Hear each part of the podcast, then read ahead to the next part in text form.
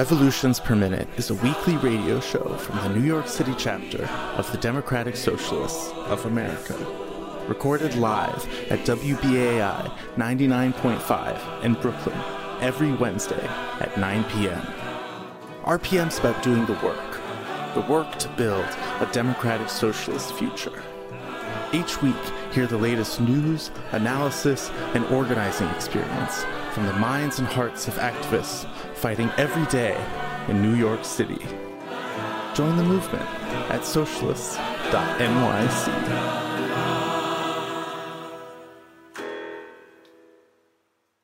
Hey, what's up, New York City? This is Amy Wilson. You're listening to Revolutions Per Minute live on WBAI. We are a socialist radio show and podcast from members of the New York City Democratic Socialists of America.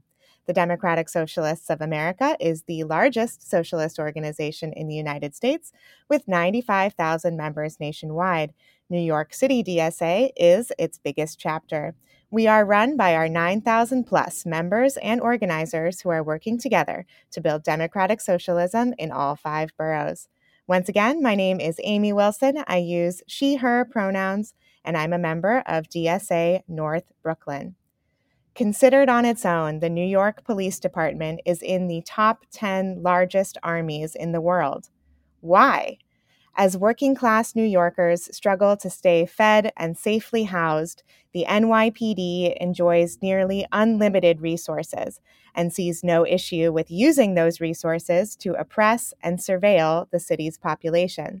Tonight, we're speaking to Khalil from NYCDSA's Defund NYPD campaign on why socialists' commitment to real public safety remains strong.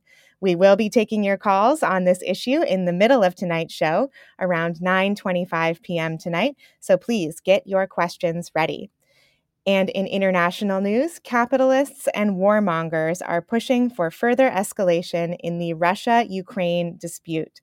We'll hear from Gerard of the Democratic Socialists International Committee on their recent statement opposing U.S. militarization and interventionism in Ukraine and Eastern Europe and calling for an end to NATO expansionism. But first, the headlines with Chris Carr. Hello, I'm Chris Carr, and I'm here to bring you the headlines this week from the Thorn. In local news, Governor Kathy Hochul has lifted the state's mask mandate implemented in December during the initial Omicron surge in most public places, but Mayor Eric Adams has said he will keep the city's additional restrictions in place for now. New Jersey Governor Phil Murphy will eliminate a statewide school mask mandate for teachers and students in early March. The policy has been in place since schools reopened in fall 2020. MTA daily ridership passed 3 million for the first time since the December COVID surge, although it still has not reached pre surge levels and remains at around 55% of pre pandemic levels. Mayor Adams testified before the state legislature on issues regarding the governor's proposed budget, using the occasion to once again push for changes to the 2019 bail reforms and other criminal justice reform measures passed in recent years. Roughly 3,000 city employees will lose their jobs as a result of the vaccine mandate, and the number is likely to grow as the city still must process as many as 6,000 exemption requests. So far, the number represents only 1% of the city's workforce. The state comptroller found that nearly 2,000 teachers have left New York City's public schools since the pandemic began almost two years ago. Governor Hochul's proposed adjustment to the 421-A program, which largely preserves the tax breaks for private housing developers, is getting pushback from Housing Justice for All and some state legislators, although it has the support of the mayor. The Department of Social Services issued new payment standards for New York City's rental voucher program, which has resulted in homeless people staying in shelters longer, further burdening New York taxpayers. In election news, the Working Families Party endorsed Jumaane Williams for governor. State Senator Alessandra Biaggi announced plans to run for the newly drawn 3rd Congressional District, which now includes parts of the Bronx and Westchester, as well as Long Island and is currently represented by Tom Suozzi, who is giving up the seat to run for governor. Biaggi has already been endorsed by U.S. Congressman Jamal Bowman of Westchester. Assembly member and Deputy Speaker Kathy Nolan of Western Queens plans to retire, creating a vacant seat in an area that has been friendly to DSA endorsed candidates in recent years. Huge Ma, founder of popular COVID vaccine database, TurboVax, ended his state assembly bid after redistricting removed his home from the area he aimed to represent. So, those are the headlines brought to you by The Thorn. Once again, I'm Chris Carr. Now back to the studio for tonight's show. Thank you, Chris. The Thorn is an incredible weekly newsletter by New York City DSA's Electoral Working Group covering local politics and radical activism. You can subscribe at thethorn.nyc. As the brutal winter of 2022 continues and economic pressures on New Yorkers continue to mount, our local army, the New York Police Department, continues to not have any trouble paying its bills. In the face of right wing opposition, NYCDSA recently voted to reaffirm its priority campaign to defund NYPD and fund real public safety. We will be taking your calls on this issue at the end of this segment in around 15 minutes. So please get ready to call in and ask us a question about our commitment to defunding the police. The number to dial will be 212 209 2877. And once again, the phones will be open at the end of this segment in around 15 minutes. So let's go ahead and roll that clip from Comrade Khalil. Good evening, Khalil, and welcome back to Revolutions Per Minute. We're very excited to have you with us tonight. Happy to be here. So, you are here as an organizer with our Defund NYPD campaign of NYCDSA. Talk to me a little bit about the type of organizing that campaign is doing right now and tell me and our audience a little bit how, how is it going? It's been a while since you've been on our show. Uh, well, the Defund NYPD campaign has been doing a lot to build a base in the community. Um, early on in the campaign, uh, a lot of work was centered around coalition building uh, with protest groups during the George Floyd uprising, and now we're pivoting to really uh, developing more connections um, in our communities um, with these community conversations that we've been doing. Um, our first was at Kingsborough Houses with the Senator Jabari Brisport, and uh, we have more coming up. For those who may not have heard about the community conversations, can you say a little bit more about uh, what those look like? Yeah, so the community conversations um, is a, are, are a way for us to uh, cut through a lot of the noise about what defund NYPD means, um, and also to get community members comfortable um, with the demand to defund, but also like uh, build relationships. Um, and so far, they've been uh, very illuminating, um, both on our end in terms of what we hear from members of the community, uh, but also um, on their end. There's already in the couple that have been done, uh, there there has been like light bulbs that happened um, for folks in terms of like why police don't actually keep us safe and what real um, community safety could look like. Well, it's wonderful to know that you and other defund comrades are, are really out there um, in the streets, in public housing, in other places where working class people are gathered, really having these conversations with people because I think we all agree that's what we need to do, especially given the incredible escalation in pro cop propaganda that we've seen, especially here in New York City in these past couple weeks. Um, and in response to that, the abolitionist movement has been the target of right wing assaults from New York politicians like our not so illustrious mayor, Eric Adams, or Richie Torres, especially after the recent shooting of two NYPD officers in Harlem. And here at Revolutions Per Minute, we are aware of some attacks against uh, the socialist city councilwoman, Kristin Richardson Jordan, who represents that district. And, and she's really taken the brunt um, in the wake of those shootings a few weeks ago. So, can you talk a little bit about that escalation in pro cop propaganda, or as we say, propaganda. Um, from your perspective as an organizer who's working on this campaign and who is out there having conversations with everyday people as part of that organizing work? Right. Well, this was predictable. Uh, this was predictable, right?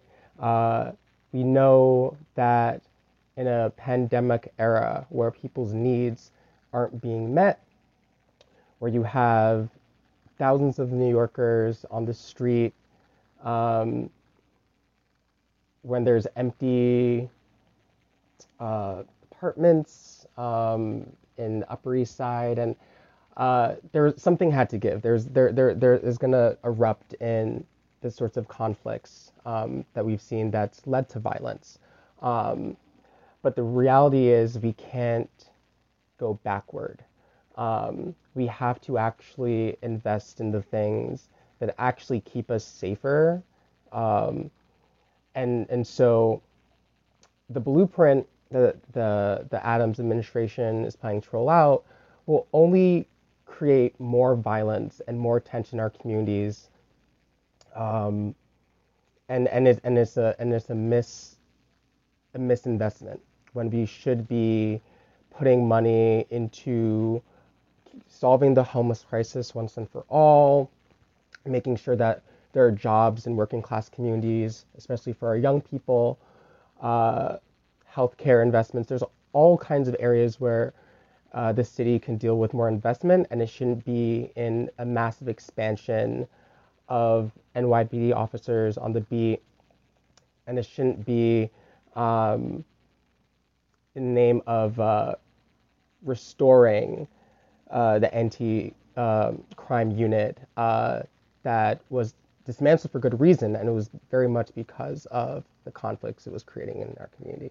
And we were talking a little bit about this before we started um, our formal interview tonight, but you know, I think it's no mistake that Kristin Richardson Jordan is the figurehead that has been chosen as this sort of symbol of the so called failed abolitionist movement or the failed defund the police movement. People are very quick to throw a label on you know our progress as a movement after a relatively short period of time and against intense opposition.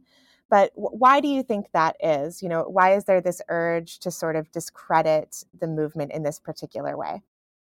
I think it's because as as we discuss as socialists as abolitionists you know law enforcement is used uh, as a uh, as a weapon of class warfare um, and es- especially as a tool of, of white supremacist violence.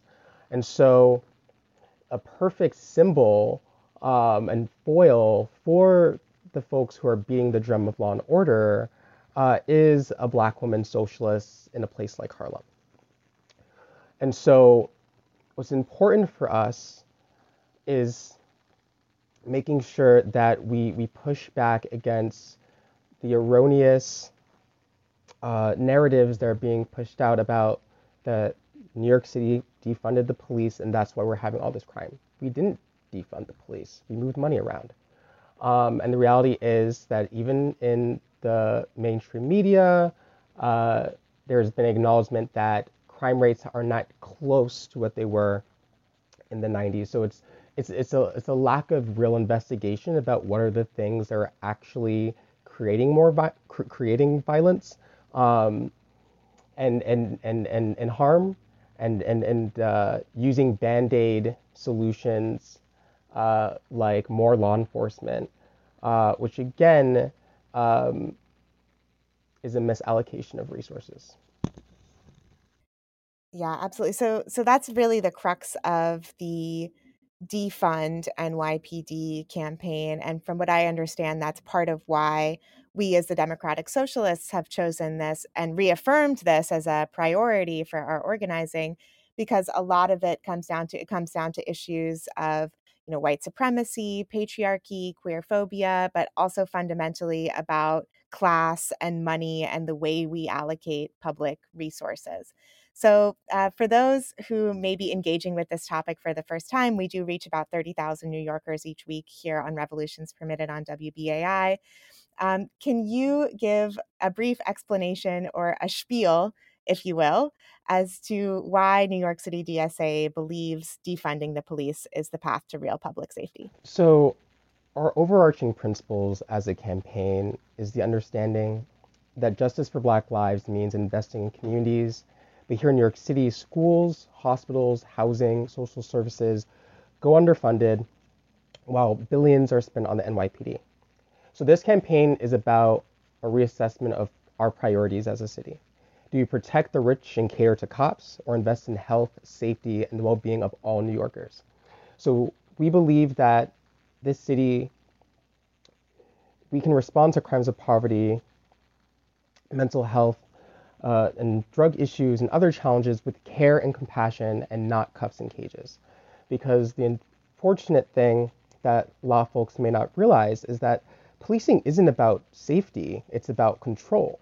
The police protect the rich and their property, and they don't actually prevent violent crime from occurring, nor do they effectively mitigate the effects in its aftermath. They maintain inequality through racist harassment, surveillance, and outright brutality. The police may make us feel safe, but they actually make us less safe, not more.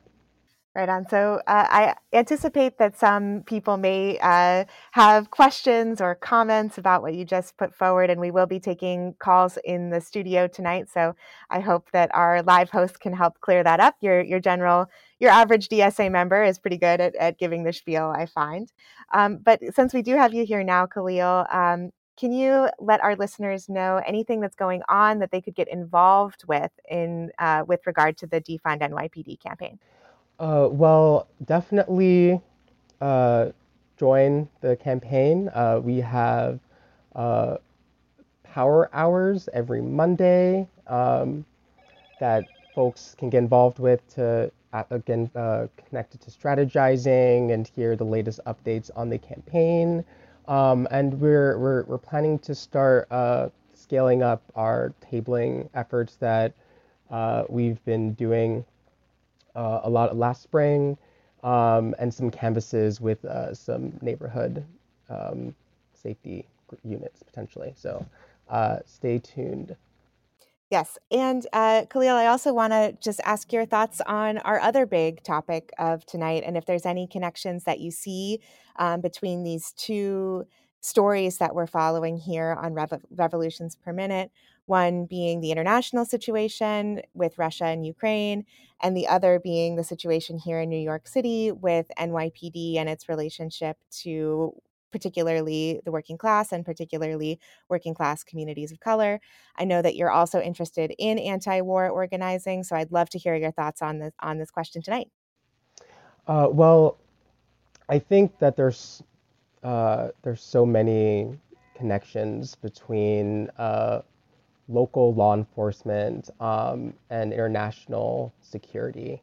Uh, and wh- whether that's the, the specifics of, you know, NYPD operating internationally um, in places like Tel Aviv um, through its counterterrorism bureau, uh, whether uh, that's, uh, you know, training uh, other law enforcement divisions abroad. You know, there's all that. But I think that um, with the situation um, in the Ukraine, um, uh, I, I, think I think I think I think um, it's, it's, there's a very similar overlap in that you know it's trying to foment crisis and conflicts by throwing money, by sending guns uh, at a, uh, and arms at a problem that requires diplomacy uh, is very uh, analogous to uh, how we throw cops in cages um, instead of care at uh, problems at home. Yeah, beautifully said. Beautifully said. And I think another connection is that you know it's it is the working class that becomes the you know base the the domestic working class that becomes the base for wars of foreign aggression and who are expected to, to be the foot soldiers and the bodies on the front lines of decisions that are made by capitalists and politicians with state power not to editorialize, but, but I, I, I, we've talked about this before, so I know this is something that you're you're interested in as well, and how the, the U.S. military preys on young people here in the United States. Yeah, absolutely. Um, and the there's the argument always used of, oh well, it's creating jobs for young people, but why do you need uh, to have a gun to be able to thrive and like like reproduce your existence you know? Um, we can create work that is generative um, and actually keeps us safe um, um instead of you know building up more of our military building up lo- more of our local law enforcement thank you so much for having me amy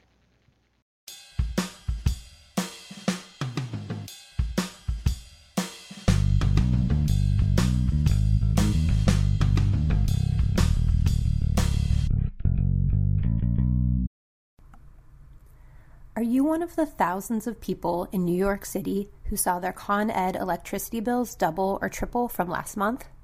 This is Lee Zishi, resident eco socialist at Revolutions Per Minute, here to explain why utility bills are sky high this month. Con Ed and state regulators, the Public Service Commission, have claimed the unaffordable bills aren't their fault, but have been caused by nationally high gas prices driven by a cold winter and geopolitical tensions However, Con Ed leaves out that they have made massive profits off the build out of gas infrastructure over the past 10 years, converting thousands of people from oil to gas under the now disproven claim that gas was cleaner. At the same time, their fossil fuel industry friends have been building facilities to export gas. And despite having banned the process of fracking for gas in 2014, New York built new frack gas power plants making a large portion of our electricity that Con Ed delivers dependent on gas. Environmentalists have been arguing for over a decade that once more customers were hooked up to gas and the fossil fuel industry began exporting it, that it would no longer be cheap. And that's exactly what has happened. If New York had spent the last 10 years building out publicly owned renewables instead of frack gas, we wouldn't be in this situation today. That's one of the reasons why New York City DSA has voted to make the Build Public Renewables Act a priority campaign this year. The Build Public Renewables Act would allow the state to build cheaper and more stable renewable energy, creating tens of thousands of good paying union jobs. To learn more about the Build Public Renewables Act and what you can do about sky high Con Ed bills, visit bit.ly slash con ed bill. And that's all lowercase. Again, that's bit.ly slash con ed bill. This is Lee Zishi. Back to you, Desiree and Amy.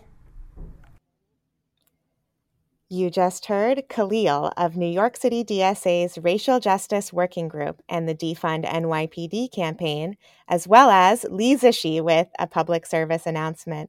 Our phones are open now here in the studio, and we're looking forward to hearing your thoughts on what you just heard. You can call 212 209 2877. Once again, that's 212 209 2877 to ask us a question or make a comment about the topic, particularly of defunding NYPD.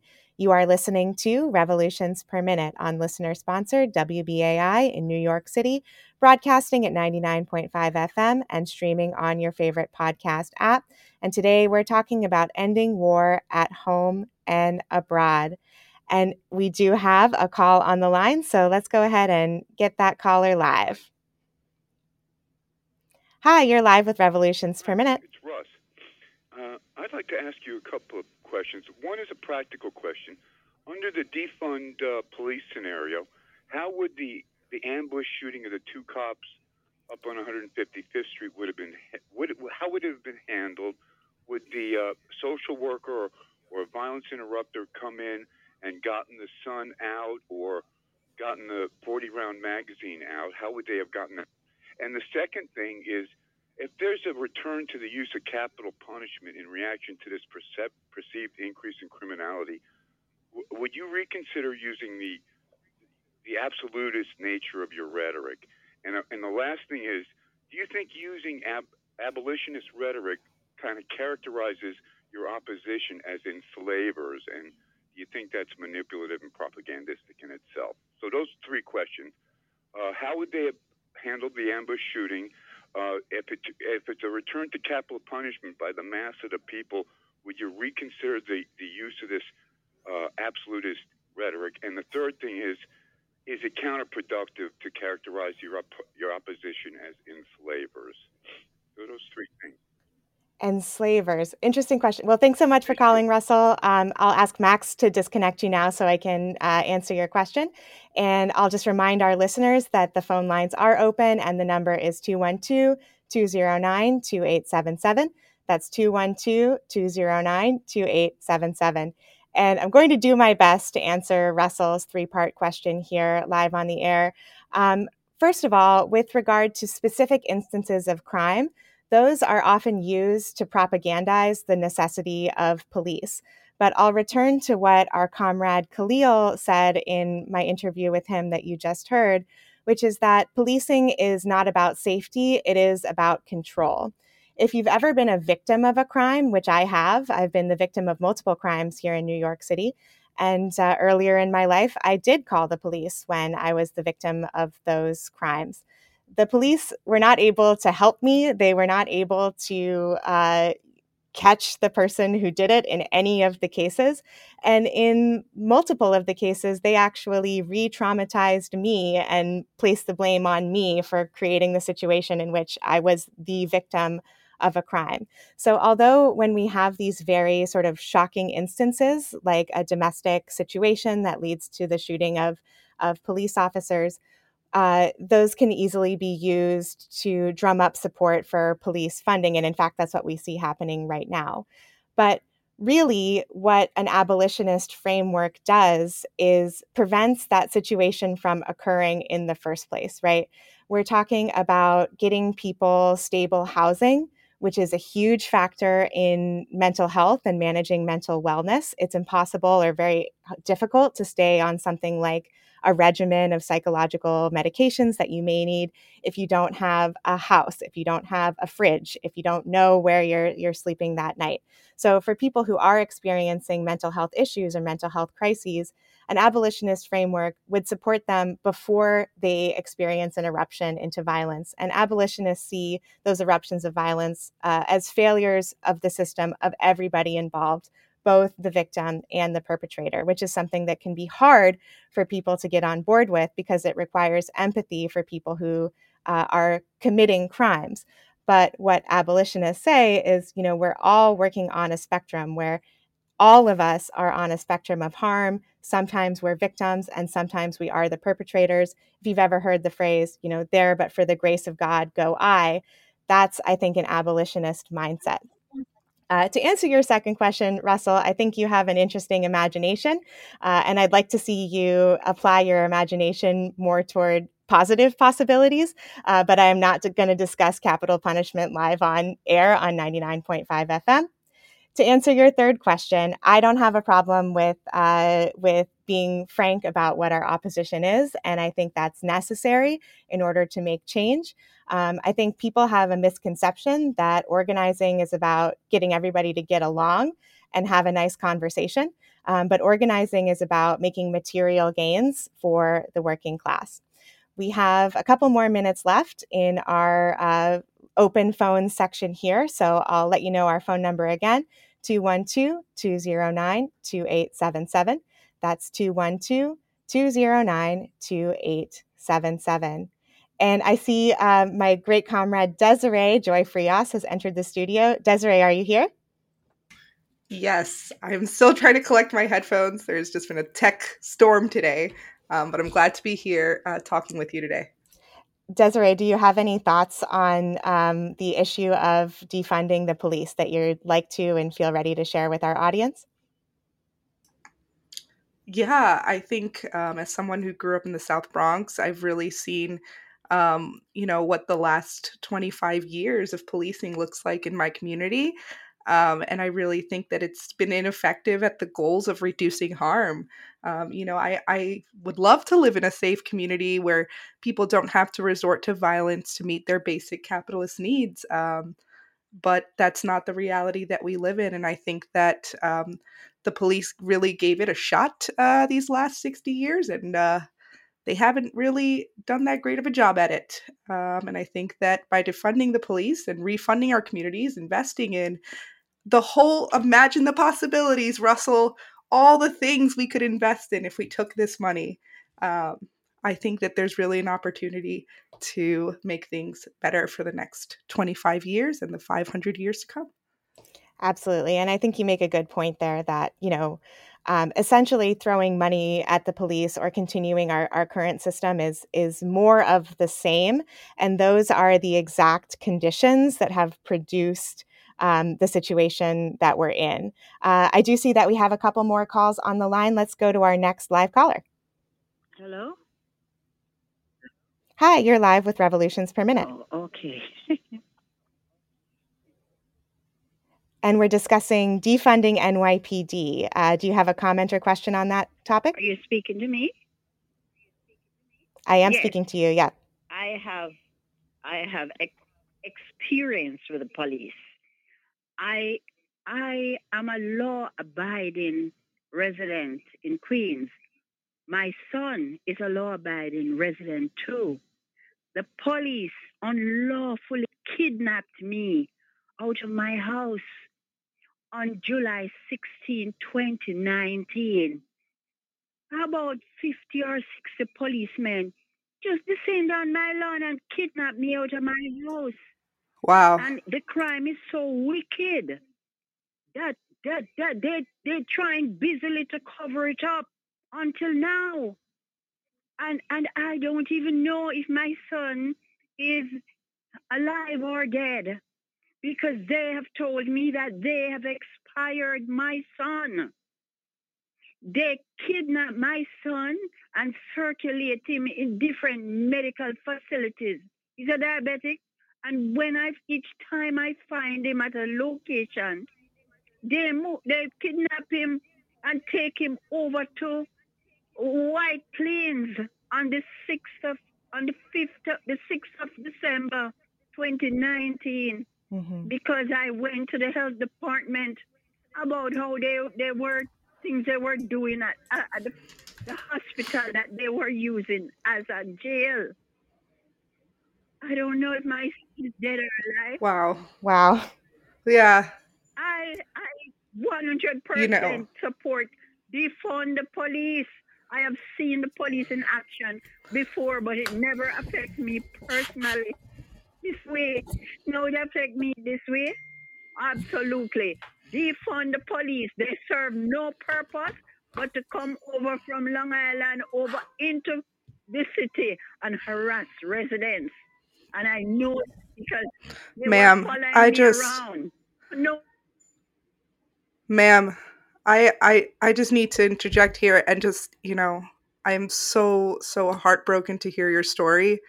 Um and I I think that first of all, you do need uh, legal representation. I don't know what borough you live in, um, but I really hope that you're able to connect with your local defender's office um, and really have a legal advocate um, that can help you um, navigate the the issues that you're facing right now. Um, you know, experiences that no parent should ever have to have with their children. Amy. I couldn't say it better, Desiree. You know, caller, thank you so much for for calling in to share such a vulnerable personal experience. And you know, my, my heart goes out to you. It's it's hard to hear somebody um, who's been so directly affected by um, the uh, abuses of the police, but unfortunately, these stories are much more common than they should be. So we really appreciate um, your calling in tonight, and um, wish you the best with everything. Did we have a second caller, Max? Daryl McPherson, Bronx, New York. Hey, Daryl, you're on WBAI 99.5 revolutions per minute. With Uh, I've got two things that I'd like to propose to you. One, the people who want to fund the police, and I think the New York City budget is around six billion dollars a year. Is that close? Yeah, that's that's pretty right on. Okay, so especially around gun violence, there are no manufacturing plants in New York for either bullets or weapons that I am aware of. And yet, the police are tasked with enforcing the law. Suggestion: Why doesn't the why don't the police do their job?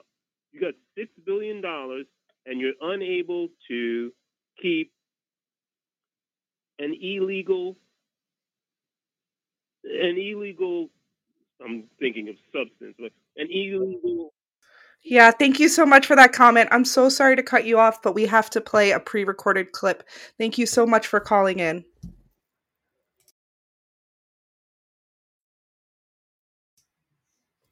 Thanks for everybody who called in. We turn now to international news. In recent weeks, headlines have been nominated by news of the conflict in Donbass region.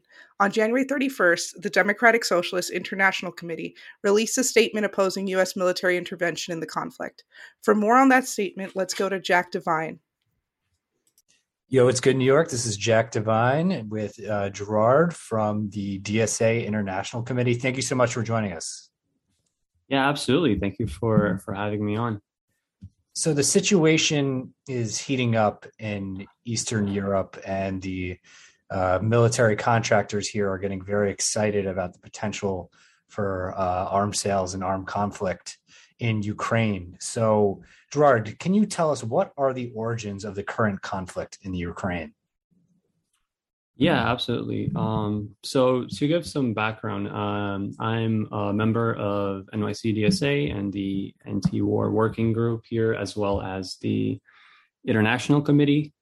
Um, and over the past like few weeks now in the international committee, we've been like doing, um, we've been like discussing this and like, uh, uh, you know, going over the, you know, the various sort of, um, you know aspects of the conflict, uh, which has is really sort of like a complex uh, situation that's just not been given the sort of uh, you know detail in especially in the mainstream media as it should be. Uh, it's been very sort of boiled down to like the most like sensationalist uh aspects uh and like really sort of uh, twisting this entire thing into into a sort of ridiculous narrative that like even like the Ukrainian president at, at this point is like saying like this is just like like not at all what's happening right? Like this like these like narratives of like invasions of like imminent invasions uh are just are just like not are yeah are like not at all doing uh any sort of uh, you know are not useful to like understanding the conflict and understanding really the sort of uh, sort of complex origins of of this entire situation. Um, so for yeah for some background and and this is sort of like a a long sort of complicated situation that really goes back you know decades so i can't really go over it you know in too much detail but i can i can sort of go over some of the main points. And you know i would encourage people to also read the international committee uh, statement and some of the sources in it which will go over sort of more in detail analysis on it uh, than i can you know in this in this like kind of short segment. Um but yeah the so the sort of basis of of both the kind of immediate conflict of like these escalating tensions between Russia and Ukraine and the sort of intensifying, uh, you know, like militarization and interventionism uh, led by the US and NATO in Eastern Europe and Ukraine are um, are sort of traced to a couple of of key points, um, and one of the main ones being the sort of ongoing um, expansionism by NATO over the past decades, uh, from its kind of original 12 member states to currently uh, 30 members, uh, with Ukraine and Georgia being like the, the two sort of hotly contested uh, possible new additions. Um, and this, of course, has um, fueled the sort of ongoing tension uh, in Europe between uh, like the NATO states in in the West and, and Russia, um, and and it has done this really against sort of like well documented commitments by the West uh, to to uh, against NATO expansionism. Um, like Russia has drawn like a from like you know from decades ago a very clear line against you know having this this like military alliance like coming up right up on its border. So uh, that's sort of the overall uh, one of the overall sort of issues that has fueled the crisis. Um, and it's it's it's kind of tied into the fact that there's not really ever been any sort of like comprehensive, mutually agreeable security measures incorporating Russia into like a European security alliance in any way.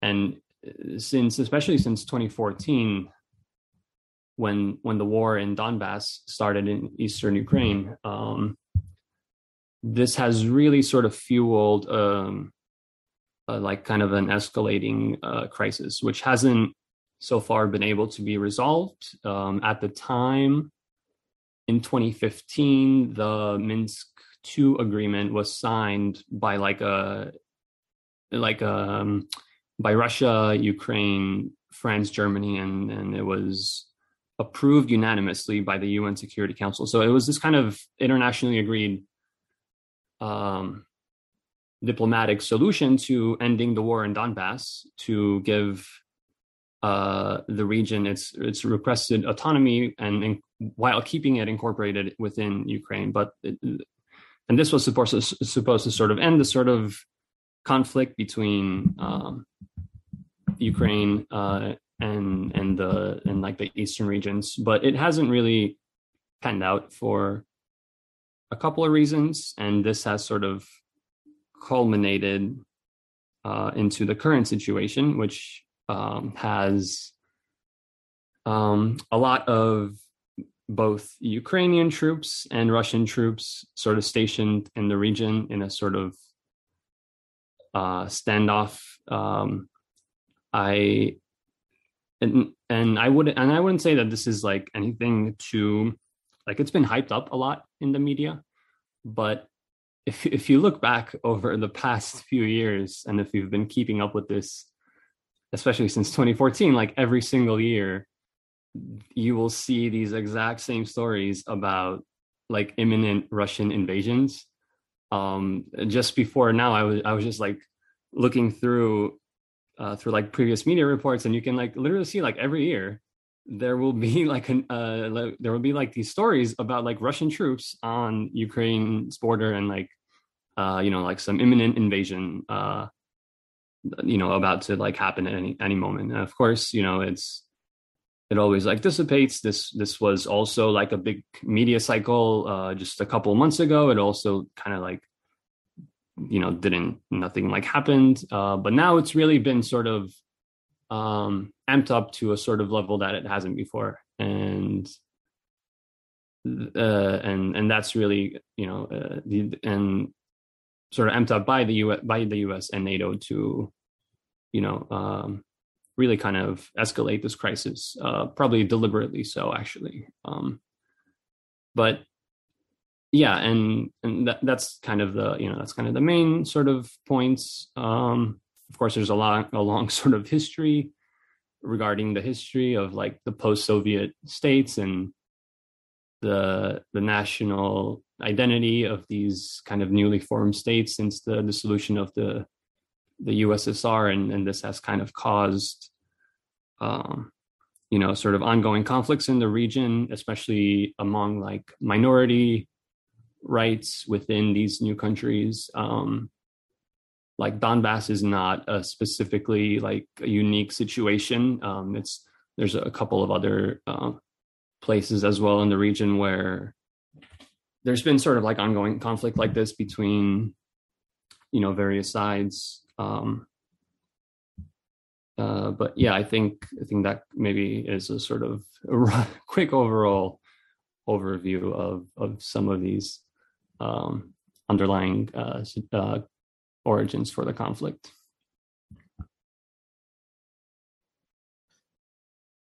Yeah, it's it's a both a seemingly simple and complicated situation for the American left. On the one hand, there's the um, you know obvious position of completely being opposed to NATO and U.S. troop escalations in the regions. This sort of uh, media sensationalism of the corporate media, which is trying to, you know, push this narrative for, which just kind of one drives up its viewers, but also is its deep connections with the Pentagon and military industrial complex. A number of analysts on the media are just uh, directly assets of either the CIA, um, the, Pentagon, other aspects of the defense industries. Uh, so there's there's that aspect of it in this kind of rejection of a call to war and the abs- absolute absurdity of a war between the U.S. and Russia uh, or NATO and Russia, which would be utterly devastating and have apocalyptic consequences. So I think that's the sort of simple um, and clear stance. And then the other side of things, you have a uh, situation between Russia and Ukraine, where you have in Ukraine you have um, neo-Nazi forces with uh, significant power and, and, being backed and funded uh, by the CIA. But then you also have, you know, a Russian government which is no friend to the international left and is in fact a, a right-wing government. And so, how does the how does DSA's international committee kind of uh, slice up the Gordian knot here. What are the demands of DSA's international committee when it comes to um, this situation? It's been a complex sort of discourse um, that we've been having over the past few weeks, and we've really sort of analyzed what like other anti-imperialist, anti-war orgs and leftist orgs in the U.S. have been saying, and what um, what like coalitions have been forming, and, uh, and what others have been demanding um, the, the so the DSA has in our political platform already it's sort of outlined some some of these key components. Uh, some yeah, the sort of like main things that we and and pretty much every other anti-war org in the country is demanding at this point is primarily ending uh, NATO expansion, um, ending U.S. militarization and interventionism in Ukraine and Eastern Europe. Uh, at this point, the U.S. has uh, over, I believe, over 75,000 active troops deployed in Europe and something like close to 10,000 in Eastern Europe and um, that general region. It actually just, uh, Biden just deployed about 3,000 new troops to the region. Um, and as well as uh, sending um, ongoing like military aid. In December, the Congress just passed a law um, or a bill uh, to send two hundred million dollars in military aid, which they've which, which they did over the past few weeks, and this is sort of in addition to uh, like additional military aid in the 2022 NDAA for $300 million, as well as a new bill for $500 million, which is trying to be like rushed through the House right now. So one of the the the things that we've been focusing on is opposing this bill, uh, HR 6470 and S3488, uh, the Defending Ukraine Sovereignty Act, uh, which and you know the, the, these sorts of increased uh, militarization, increased uh, uh, military aid, just fuel like further escalations, just kind of you know worsen this crisis. It's been sort of uh, an ongoing thing with the U.S. over the past year. They've sent over 650 million in military aid, and over the past uh, since I think 2014, almost three billion in military aid, and this has been sort of one of the the other key components to this, which has worked really to undermine the the Minsk agreement, which was supposed to to be this internationally agreed upon diplomatic solution. Um, so the the other thing we're asking for is to reaffirm the Minsk agreement as the as as like sort of like the primary solution to end the war in Donbass and and de-escalate the crisis uh, while sort of understanding the the historical role the U.S. has sort of played throughout, you know, since 2014 to really sort of undermine uh, an actual solution to this problem, which could have could have been prevented. It could have been solved since then if if there was sort of you know any sort of um, indication for a, an actual you know desire to to solve th- this this problem, which um, is a sort of whole separate uh, other you know problem that goes into the the idea of like how is this like U.S. led Western imperialist uh, global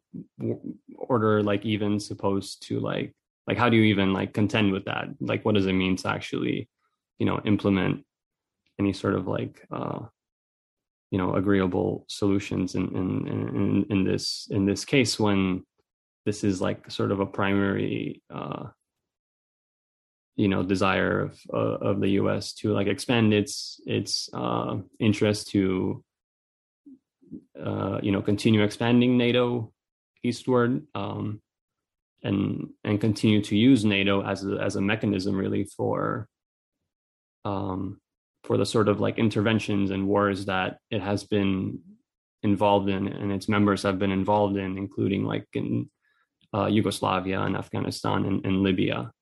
Um, so um, those are sort of the main the main points of I think ending NATO expansionism is something really that at this point, like everybody, including like very sort of mainstream um, figures, are like calling for. Um, and and sort of addressing the you know the the ongoing U.S. militarization in the region and preventing any sort of like further escalations. Um, that's that's been sort of what this uh, national coalition of like over a hundred anti-war organizations have sort of uh, come together to to demand, and there's been like you know like protests and rallies um, over the past week. On February 5th, there was a large uh, day of action. I think around like over 70 rallies across the country. Um, people demanding an end to U.S. NATO escalations.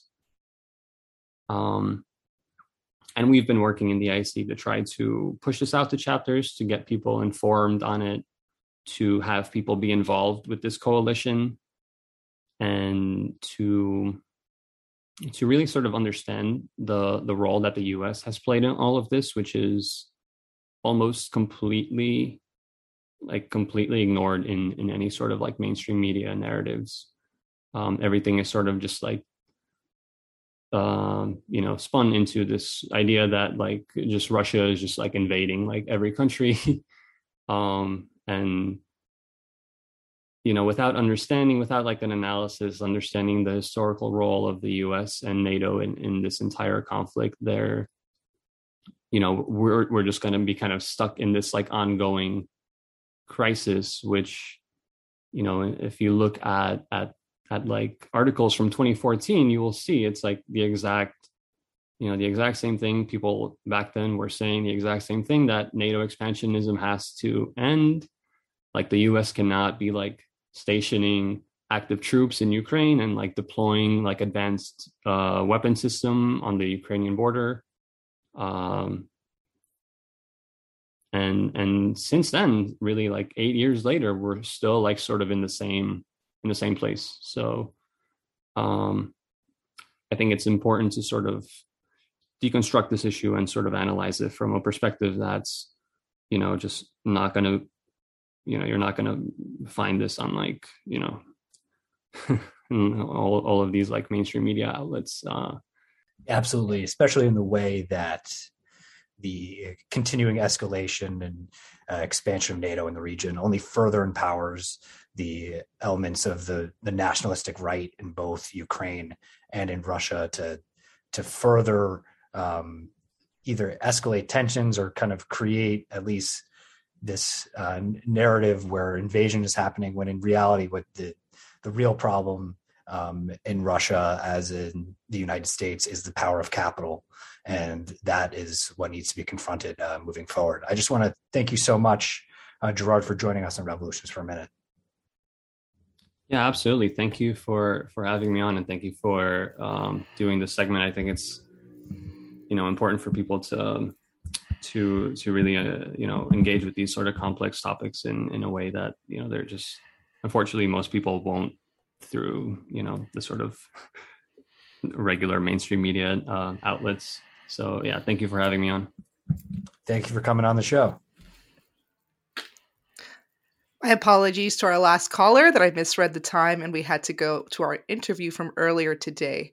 We hope that you can continue the conversation with us on Twitter at NYCRPM or via email at revolutionsperminute at gmail.com and that you can call in again to our next episode. You just heard from Gerard of DSA's International Committee on their recent statement opposing U.S. intervention and militarization in Ukraine. We will have a link to that statement in English, Russian, and Ukrainian in our show notes for tonight, and we encourage you to read it for yourself. That's all the time we have for tonight. Thank you so much for listening to Revolutions Per Minute on listener sponsored WBAI in New York City, broadcasting at 99.5 FM. I'm Amy Wilson. I'm Desiree Joy Frias, wishing peace and good health to all of the international working class. See you next week. Good night.